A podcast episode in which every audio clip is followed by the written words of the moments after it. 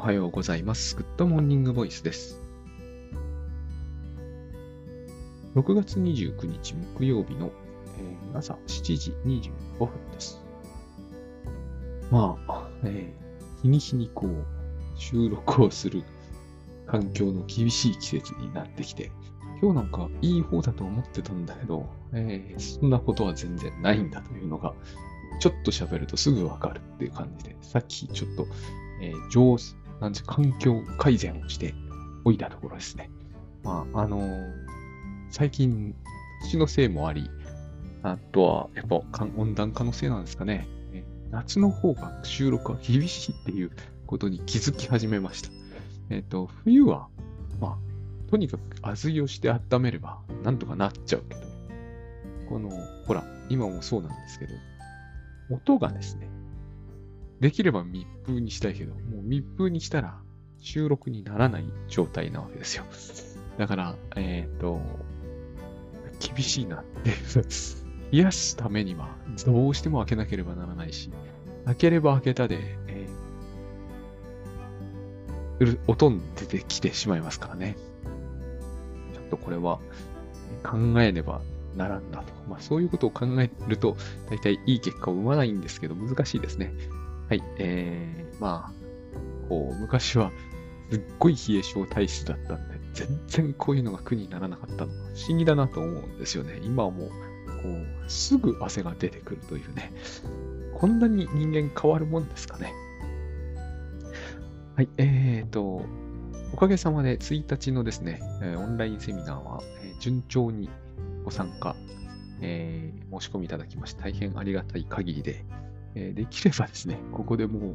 まあでも、もういいかな、十分かな、みたいな、そういうふうに僕はすぐ、えー思ってしまうんですけど、1日13時半からのオンラインセミナーを、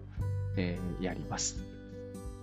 で、えっと、まあ、もうそれだけで十分告知だと思うんですけど、まあ、これですね、今回好評いただいたし、まあ、当日の、えーニュアンスにもよりますけど、もし非常にいいようだったら、えー続編を、まあ、少なくともテーマとして2つ3つはあるんですよね。あさってタスクシュートに、えー私のタスクシュートというのと、まあ、先送りの話というのと、まあ、盛りだくさんでいこうとは思ってるんですけど、全部はさすがに盛り込みきれないわけですよ。えっ、と、その周辺の話みたいなやつですよね。あと、先送りの話はさすがにこう、タスクシュートの話をしてしまうと、全部は無理ですね、やっぱりね。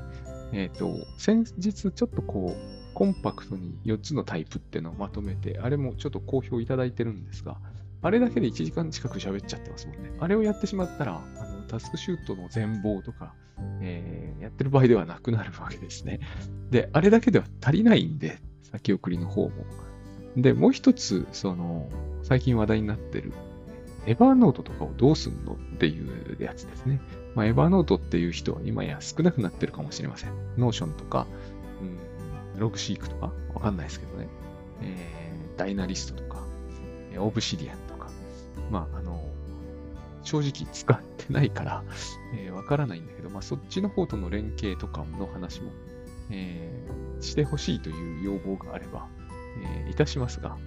えっと、あさ、あさってはそんなことまでやってられない。それやってたらそっちだけで2時間ぐらいは優に使ってしまうので、えっと、あさってはそれは無理なんで、その辺をちょっと考えていきたいかなと。まあまあ、そんな風に思ってもいます。わかりませんが、えーやってもいいんじゃないかという風には思い始めています。で、えーそうですね。その、私は今、これ、こういうのをベースに、まあ、このポッドキャスト聞いていただければ、ある意味大変ありがたい限りで、えーまあ、可能であれば、ノートの、えー今、なんだっけ、ノキバメンバーシップっていうのをノートでやってて、月額500円なんですが、まあ、こっちに、あの、今まで、えー仕事のとか、それこそ、えー自分のブログとか、ライフハック心理学とかで書いていたものを全部こちらにどんどん書いていこうというふうに今思って。まとまりはあんまりないんですよ。その日その日考えついた、えー100日チャレンジ参加者さんなり、グッドバイブスファクトリー参加者さんなりが読んだら、まあ、いい、悪くはないんじゃないかなと。タスクシュートで困ってる人とか、えー、そういう方ですね。あと、この精神分析の話で、まあ、これはもう、えー、喋りまくっているから、何もわざわざまたノートにまとめ直すこともないだろうとは思うんだけど、まあでも、書いちゃうことはありますので、え、書いたらそっちで読んでいただくというような、もう割とこう、ごった煮的な、えー、メンバーシップになっていて、あと、要望があったら、あの、掲示板にどんどん書いてねというのを、えー、言ってはおきましたが、全く一つも投稿はないと。まあ、そういうもんですよね、はっきり言って。だからもうこれは僕の記事がひたすら投下されるメンバーシップなんだと私は、えー、割り切ってですね、今は、ね、余裕がさ、余裕さえあれば、せっせと、まあ、昨日、おとといとちょっと全く余裕がなかったので、投下できてないんですけれども、まあ、今日もちょっと微妙かなと思ってるんですが、それでもこう余裕さえあれば、間違いなくその日に、えー、書くぞというふうに思っておりますんで、こちらを、えー、まあ、なんていうんですかね、ある種、サブスク寄付みたいな、あの、感じでやっていただけると、大変私としてはありがたい。あの、またですね、えー、なんだろうな、こう、えー、無理な仕事の拡張みたいなのはせずに済むかもしれない。今のところ、そこまではいかないにせよですね。えっ、ー、と、でもやっぱり、こう、そういうのって、あの、トータルで決まるもんだと思うので、まあ、あの無理な仕事の拡張を避けるためには、こういう活動大事だなと思ってやってます。あの、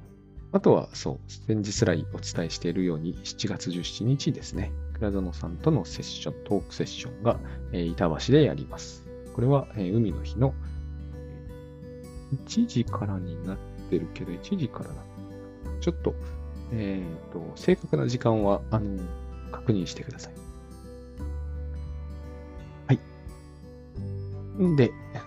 今日はですね、昨日の話の、まあ、えー、もうちょっと、あれを考えていきたいんですね、今ね。うん。あの、許すという話のアプローチが、あれこれあれこれ私も考えてるわけですよ。というのはやっぱりですね、えっ、ー、と、炎上案件だなって思う時があるんですよね。倉園さんがグループセッションで語っていらっしゃる時も、えっ、ー、と、話の展開をうまく持っていかれるというか、うまく持っていかれてるって思うっていう時がすでに、えっ、ー、と、うまくっていうのの反対があるわけですよ。反対側が出ちゃうと、えっ、ー、と、倉園さんがって意味ではないですよ。あの、何らかの意味であそこで、まあ言ってみればですね、その、カウンセラー側に立ってるはずの人が、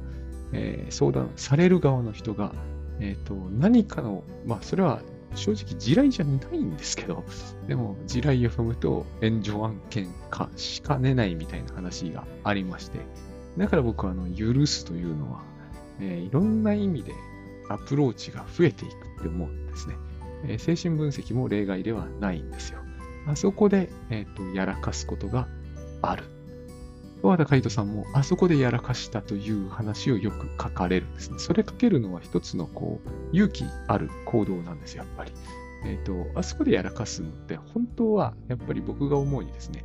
え、ー、と、読めば読むほどカウンセラーには何の責任もないんですよ。ないんですよ。だって、え、ー、と、怒りの矛先の対象がもともとカウンセラーじゃないからね。結局、えっと、やってきている相談者さんなり、来談者さんなり、まあ私だってそうなんだけど、えっ、ー、と、いや妻が許せませんとかって来るわけじゃないですか。えっ、ー、と、で、まあ、違うな。まずそういうは言わないよね。いや妻にいじめられてひどいんすよ、みたいなにしてくるわけじゃないですか。そこで、えっ、ー、と、あ、それは奥さんを許しなさいとか言われると、ふざけんなってことになったとき、えっ、と、悪いのはカウンセラーじゃないと、私はやっぱ思うんですよね。どう考えても。うん。えー、でも、そういう子では案件なんですよ。形式的にはね。えっ、ー、と、相談者が何かそこにいない誰かについて喋ってる。そして、えっ、ー、と、なんつうんですかね。その、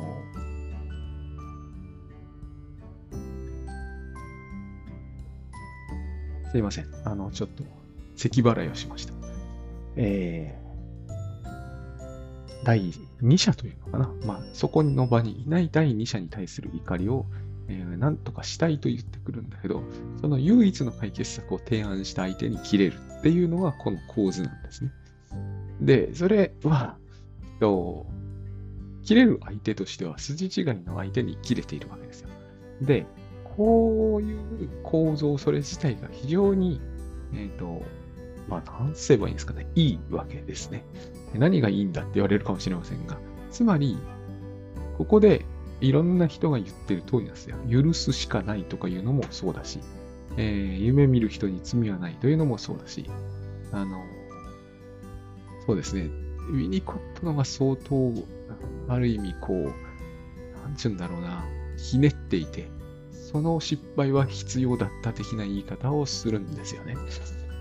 うん、そうまそこまで言ってしまうと、今度はカウンセラーがですね、あ、じゃあこの失敗良かったんだっていうふうに、えー、思思うためにあるわけじゃないと思うんだけども、まあ、そういう考え方もできますよね。何が言いたいかというと、実は簡単で、カウンセラーは悪くないじゃないですか。でも、えー、カウンセラーが悪いということにされたじゃないですか。えっ、ー、と、カウンセラーは怒ってもいいじゃないですか。ここで怒らないっていうのがまず一つと、えっ、ー、と、私は悪くないのにひどい目に遭ってますっていうその人が、この場で悪くない人をひどい目に遭わせてるっていうのがもう一つなんですよ。まあ、どっちでもいいんだけど、こういうふうに、もろもろのアプローチが、えー、ここに用意されてるってことなんですね。それぐらい、このテーマは、えー、世に溢れているし、その上、このアプローチ。だからこそこれに対する、えーと、これで苦しんでる人が多いのでね、えー、これに対する少々もろもろの、えー、ストーリーや、えーと、エピソードや同じか、えーと、処方箋、レシピ、えー、方法が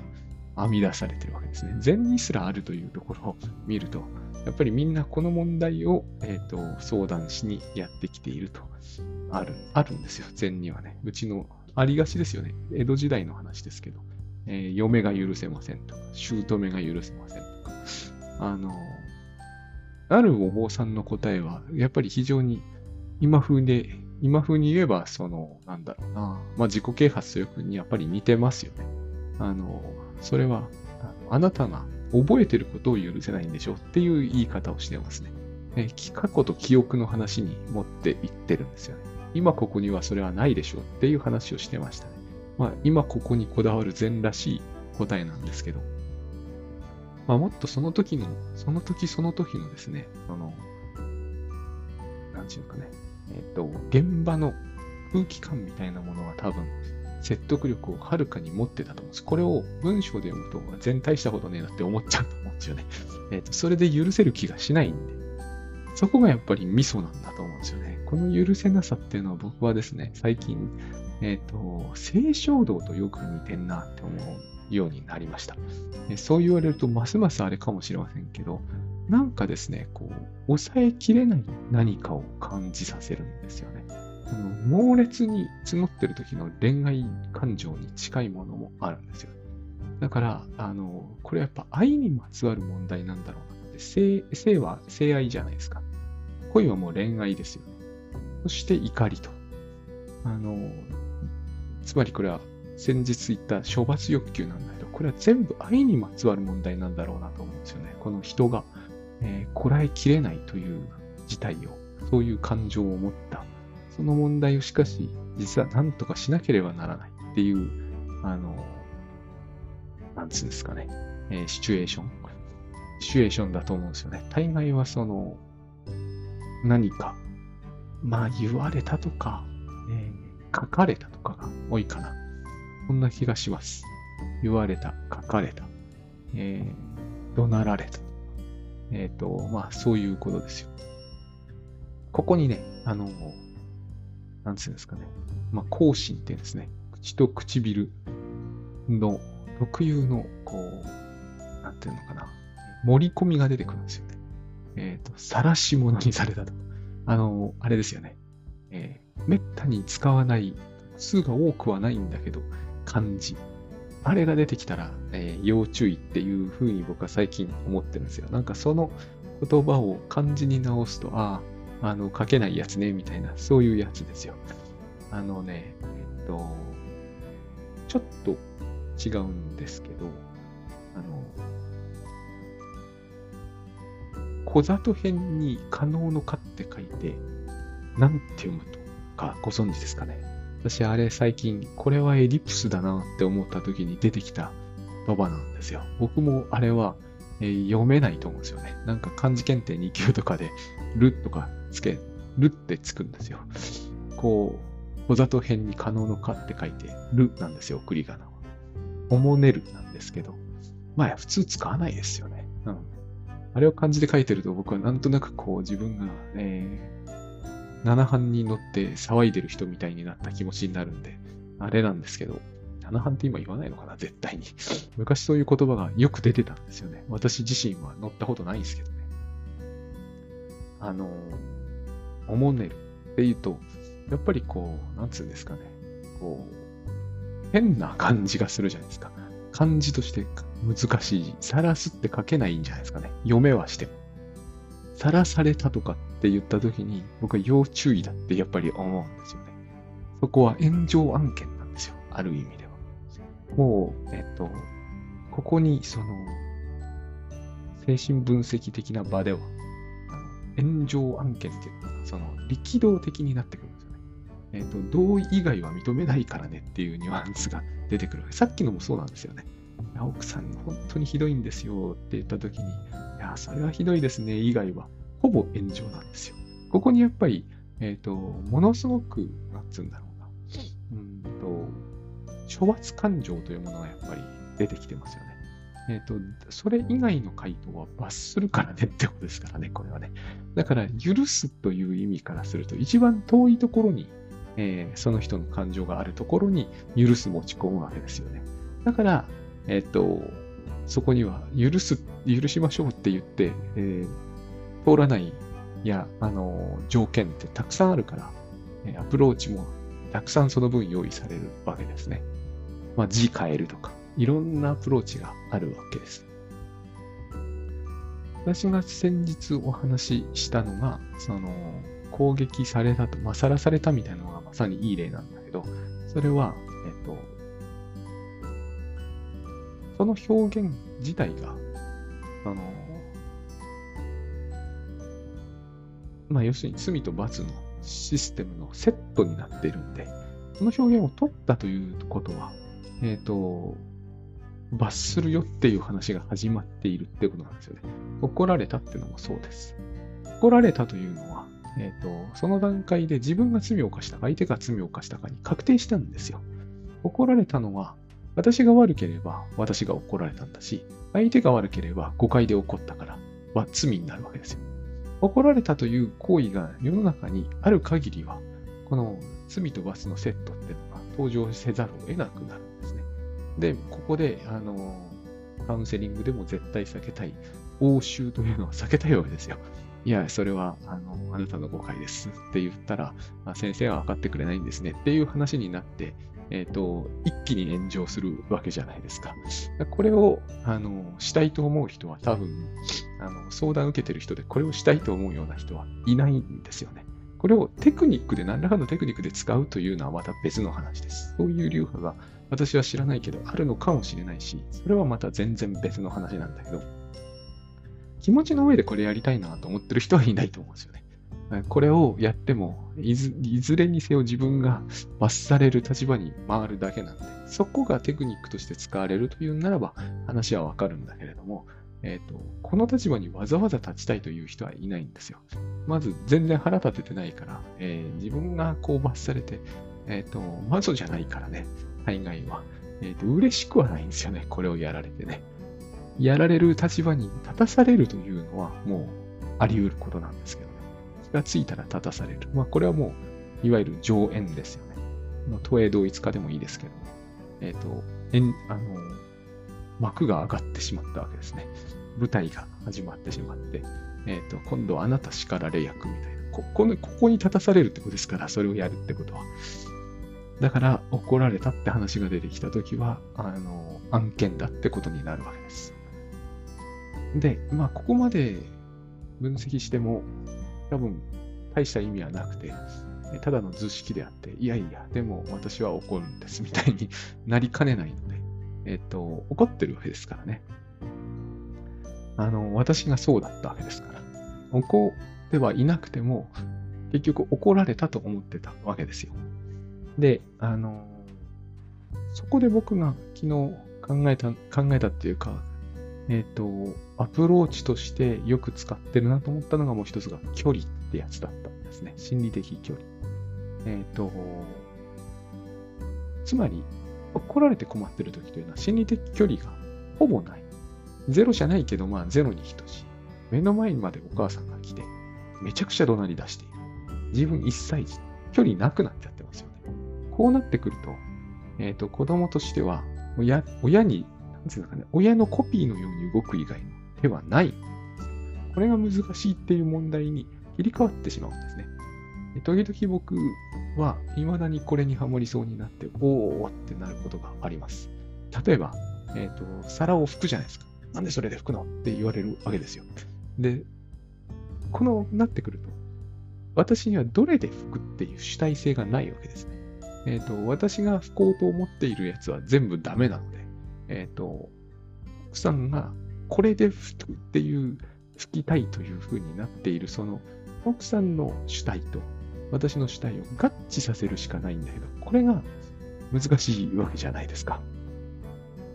うんと、そこで、えっ、ー、と、なんつうのかな、コピーのようになるっていう、まず、えっ、ー、と、発想し、発想を取ってしまいそうになるわけですよ。主体という話になったときに、えっ、ー、と、なんつうんですかね。えー、二つ主体があって、合致してないと。合致してないんだけどね。えっ、ー、と、合致してないっていうことにでも、うんと、気づくっていうのがここでまず一つ、非常に大事なんですよ。合致してないことに気づきさえしなかったら、そういうことはあり得るわけですよ。自分の主体性というものを意識しないってことは起こることだから。だけれども、合致してないってことに気づいたというときは、実はもう OK なんです。ここが分かれば、この不一致という問題に、そんなにこう、ことさら悩まなくて済むんですよ。え、そんなに夫なのに奥さんにそんな操縦されてるようでいいのみたいな話をしたときには、この不一致が大問題であるってことを言ってるんですよ。言ってることになってしまうんですね。不一致は大問題ではないんですよ。不一致が大問題って世界は、今度は非常に双極的な世界を生み出すんです。えっ、ー、と、全く一致してるとすっごい気持ちいいよねって話じゃないですか。それってつまり恋愛なんですよ。あの、恋愛の一番初期の時に起こる、えっ、ー、と、完全に一致している錯覚って起きますよね。僕もそれは、えー、幸いなことに、えー、数度だけ経験したことがね、えー、倉園慶三さんなら多分十数度は経験されてるんじゃないかと思うんですけど、僕はまあ幸いなことに数度は経験できましたね。あれね、多分僕のようなアプローチじゃ一生ゼロだった可能性も否定はできないんですよね。でもこれは、えっと、当時はですね、これ一生ゼロだったら死んだ方がマシだわって本気で思ってたんだけど、え、そんなことは全然ないですよ。これ何がやりたかったかっていうと、えっ、ー、と、性愛において、えー、母と私が一致していたという錯覚を抱いた頃に、ただ戻りたかっただけなんですよ。恋愛というのは、多くの場合、えっ、と、性愛と一時ナルシズムがかかったものでしかないので、え何のことはないんですよ。私はそれを経験してるに決まってるんですよね。これはノスタルジーの一種なんですね。えっ、ー、と、話脱線してますけど、ノスタルジーなんですよ。私が幸せだった母と一体だった時代、えー、おそらく0歳10日とかその辺、あの、非常にウィニコットがバッシングされた、えー、母性による一時的没頭みたいな表現を取ったやつです。すいません。今の表現が多分不正確です。そうでなくても、ここも炎上案件なのに、不正確な表現使っちゃった。一時的なんとか的没頭っていうんだよね。プレ、オキュ、プレなんとかダメだ。思い出せない。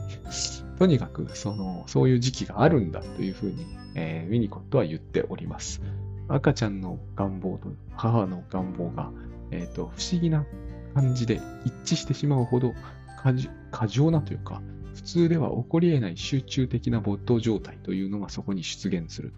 これがなぜ当時ものすごく炎上したかというと、非常に強い、えっ、ー、と、なんていうんですかね、ウーマンリブ的なものがあった時代だったからということになります。そこに母親のって彼は言っちゃいました、まあ、当時は1900まだ戦後間もなくだから、しゃあないんじゃないかっていう気もするし、えっ、ー、と、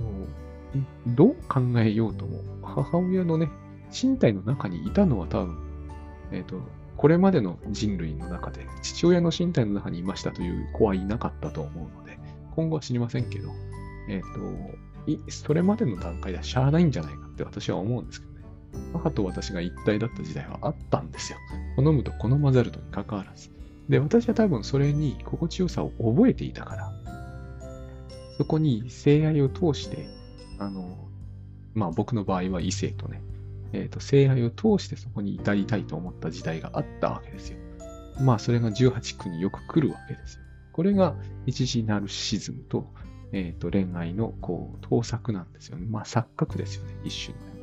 えー、そこに母親がいると思ってもいないくせに求めてるものは自分が赤ん坊に戻った時の母親なんで。ちなみにあの、藤子不二雄さんなりが書く漫画のようになっていたわけじゃないですよ。えっ、ー、と、私がなんかこう、幼稚園児みたいにその子の前で振る舞いたいとか、僕はそういう風にはならないんで、あの、そういう風ではなかったけど、でも情緒的にはそうだってことなんですよ、これはね。えー、話が逸れてるんだけど、つまり、そういう、えー、二者の完全な一致みたいなものを、えー、求めていくと、えー、わずかなズレが当然許せなくなってくるわけです。あるいは、もうちょっと違う言い方をするならば、えっ、ー、と、目の前にまで来て圧倒されてきて、自分の主体がことごとく否定されているように捉えてしまうと、このズレをですね、えっ、ー、と、私はこの人の支配下に入るしかないんだろうかみたいな、そういうこう感情が芽生えてくると。これって自立心って話なんだと僕は思うんですよね。えっ、ー、と、私は自立したいんですと。だったら、えー、自立すればいいわけですよ。つまり、ここで総的防衛になりがちなんだけど、自立すればいいっていうのは、えー、だから距離を取りましょうっていう話になりやすいってことなんだけど、そうではなくて、えっ、ー、と、合わせればいいと思うんですよね。つまり、皿の服、えー、のが実は紙でした。で、紙でこの人が拭いてほしいから紙で拭くっていうのは、えっ、ー、と、私の主体はそこに残ると。え全然普通に。ちょっと込み入っちゃいますけど、えーと、結局それは私の主体が、えー、完全に乗っ取られたとか支配下に置かれたって話にはならないと思うんですよ。だから今私は特にそういうシーンを捉えるようにしてるんだけど、相手が圧倒してきたら頑張るっていう。これが、えー、精神分析でよく表現されるところの持ちこたえるって表現になると思うんですよね。そこで、そこでこそ頑張ると。通常の人間関係の中で、ある程度の主体性を使いながら、えっ、ー、と、まあ、ミニコット流に言うと遊ぶなんだと思うんですけど、人の主体と自分の主体がうまいこと生産的になるように噛み合わせるというのは、それはできますよね。我々のぐらいのこの水準であれば。そうではなくて、えっ、ー、と、相手が明らかにパーソナルスペース的に言うと、通常の人よりも倍も詰めてきてですね、てか半分に詰めてきて、すぐ資金で、えっ、ー、と、あれこれあれこれ言ってくると。自分が、えー、自立してる部分がどこにもないような感じがしてきたときこそ、えっ、ー、と、上手に自立する、なんていうんですかね、解があるというのかな。そういう感じがするわけじゃないですか。すると思うんですよね。だから、難しくなってるってことですよ。えっ、ー、と、ウルトラ C やれみたいな話なんですよ。だから、そこで頑張ろうねってことなんですよ。できないんだったら、またその、それほど難しくない人とこれをやればいいと思う。で、えっ、ー、と、昨日話した中でですね、と思いついたんですけど、え、全く逆、一番逆、つまり、今の話は人の主体があまりにも入ってくるから自分の主体が感じられない距離だって話。全く逆に、え、ー、と、相手の主体が全く感じられないとなると、私の主体しかなくなるんですよ。そうすると、そこに一切のズレがなくなるので、えっ、ー、と、私は何も感じることが実は自分の主体についてですね、感じる必要がないから感じなくなっていくと。で、この時に強烈な寂しさを感じる。僕、これが抑うつに近い状態かなっていうふうに思うんですよ。さっきのこう、えっ、ー、と、母親の顔色を伺うのと全く逆で、母親は常にニコニコしている。ただし、心の中にしかいない。あるいはお星様になっちゃったってですね。で、えっと、これと昔ですね、グラドモさんがグッドバイブスの話の中で、えー、なんだっけな、カプセルだ。カプセルの中で自分一人で生きるって言った話の中に面白い話が混ぜられたことがあって、でもここに恋人だけは入れてやりたいみたいなことを思う人がいるって話をされて、いや、あれね、私全然わからなかったんですよね、実はね。てか、そうじゃないな。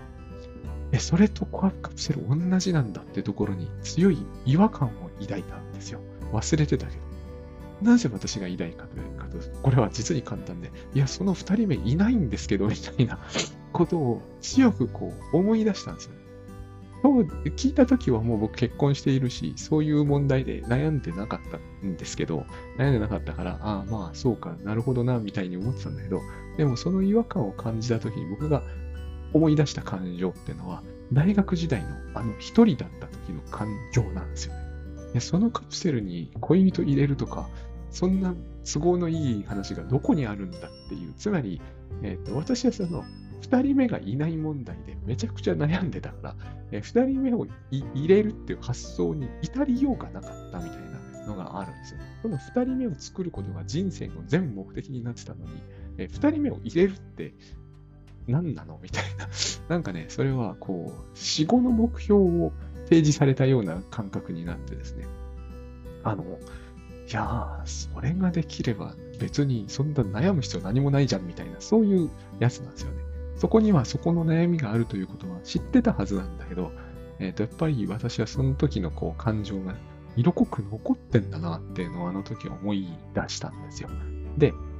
その、やっぱりそれはカプセルなんですね、しかし。だから、えー、私しかいません。で、状態っていうのは、私がいないくなっちゃうんですよ。それぐらい私ってのはやっぱりこう他人との関係性の中で私は現れるもんだと思うんですよ。これがなかなかですね、その母親の顔色を伺っている辛さに苛まれているずっと間はですね、なかなかこの一人っきりになりさえすれば私は主体性を発揮できるって思ってしまうので、しばらくはその通りなんですよ。しばらくは、その、今まであまりにもがんじがらめにされて、監視されてきたから、いや、解放されて私一人で、私こんなに自由で素晴らしいって思うんだけど、これは、えっ、ー、と、まだ他人の残死が残ってるからこそなんですね。えっ、ー、と、他人の残死までは一切消える間、ずっとそれをやってると、今度は、私やりたいこと何もないんですけどってことになるんですよ、人間って。この時も私というものに頼ろうとするとですね。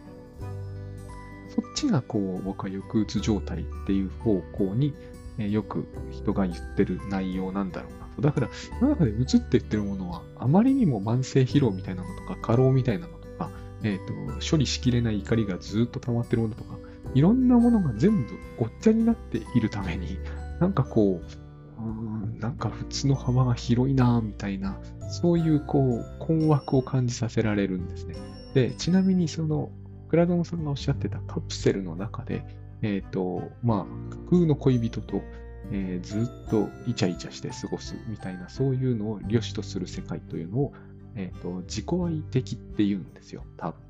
これね、これもまた、ナルシシズムの役も自己愛になっちゃってるから、わけわかんないんだけど、あのいわゆる自己愛の病理って言ってるのは、これだけを指すべきだと思うんですよね。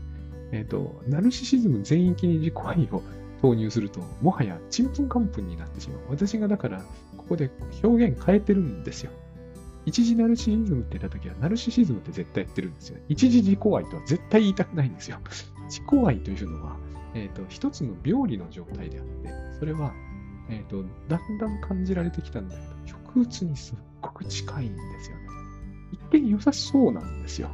えっ、ー、と、カプセルの中で私だけっていう状態。っていうのは、そこにまして恋人がついてくるみたいな。私じゃイメージもできないんだけれども、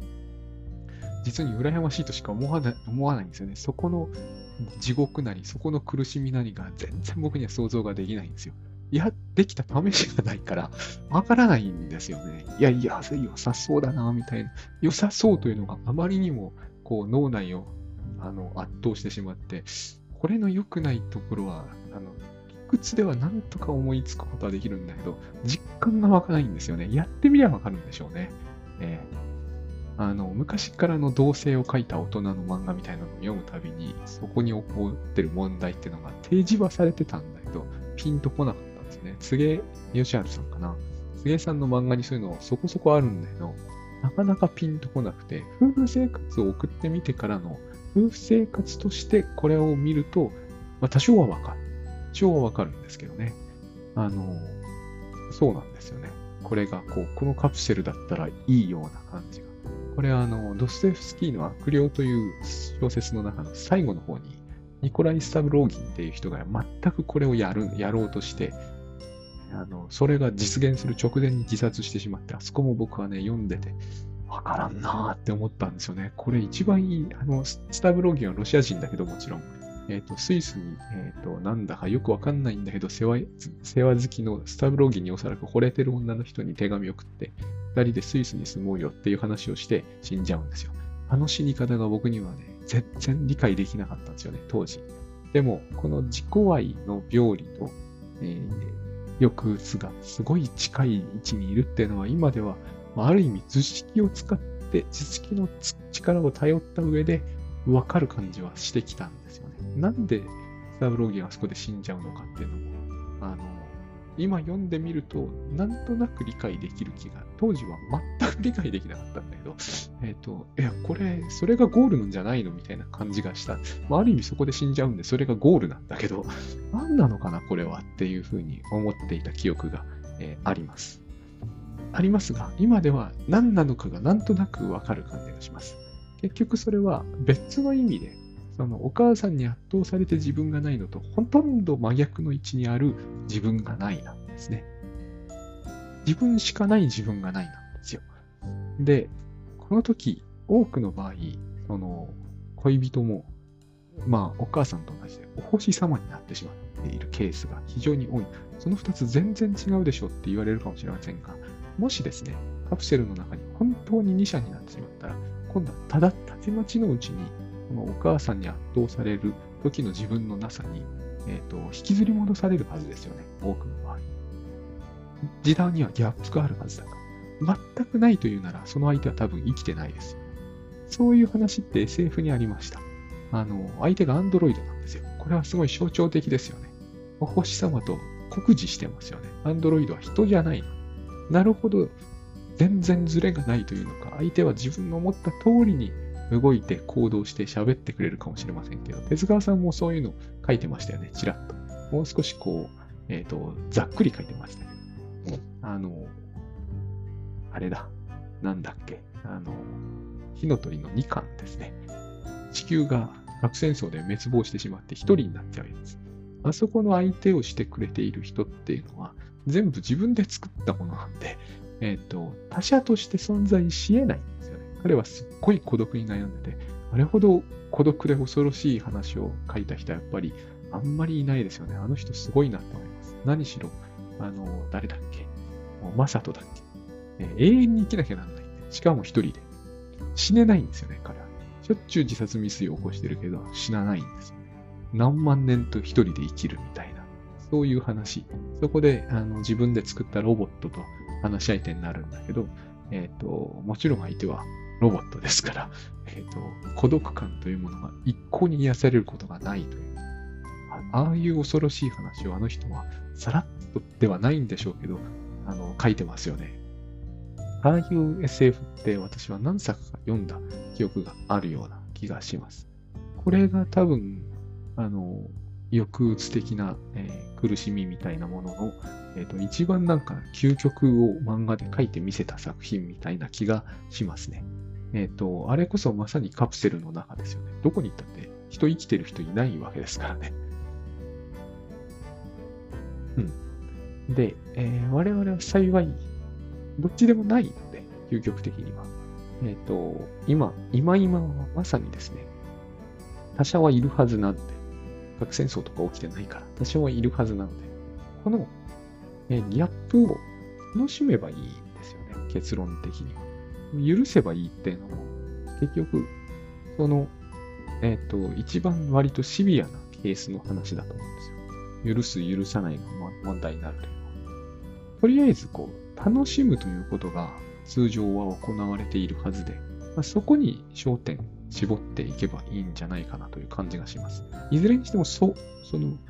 噛み合わないというか、ズレがないと、えっ、ー、と、自己感覚ってそこに芽生えないんですよ。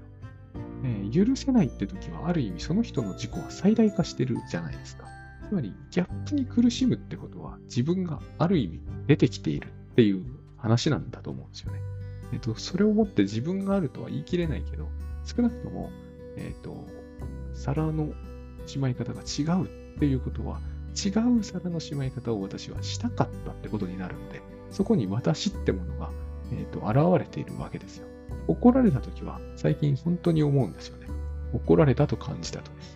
ネガティブな気分になったときは、私というものは明らかに登場してきている。いないんだったら腹立たないですよ。全然。いないんだったら悲しくなったり苦しくなったりはしないんですよ。私ってものがいないんだったら。で、えっ、と、一番やっぱりあの問題なのが、相手と私が完全に同調してしまっている錯覚っていうものに、えーと、ハマろうと頑張って、どんな祖母も全部が苦しみになるっていうのが、多分一番、あの、人間関係が、えー、初歩的につまずいてる部分なんです。多くの場合、こんな状態は脱してるんで、えっ、ー、と、よくあるのが、あの、関係性そのものに罪を見ているというやつですよね。えっ、ー、と、この相性が悪いんだ、みたいなね。で、それ言い出すと、やっぱりこう、あの、相敵防衛になっちゃうわけですよ。相性が悪いんだから、ここで関係結ばない方がいいよね、という話になる。そうではないと思うんですよ。せっかくそこに人がいるおかげで自分というものが現れてきているんだから、えっ、ー、と、そこで楽しむという、遊ぶというのかな、スタイルを編み出せばいいんですよね。これも結局、あの、今ここでしかできないと思うんですよ。どういう遊びをすれば一番楽しめるのかを過去のデータから引きずり出すっておかしな話だと思うんですよね。子供は何かをで遊ぶとき、あんまりそういうやり方はしないと思うんですよ。その場で、えっ、ー、と、その場でその時、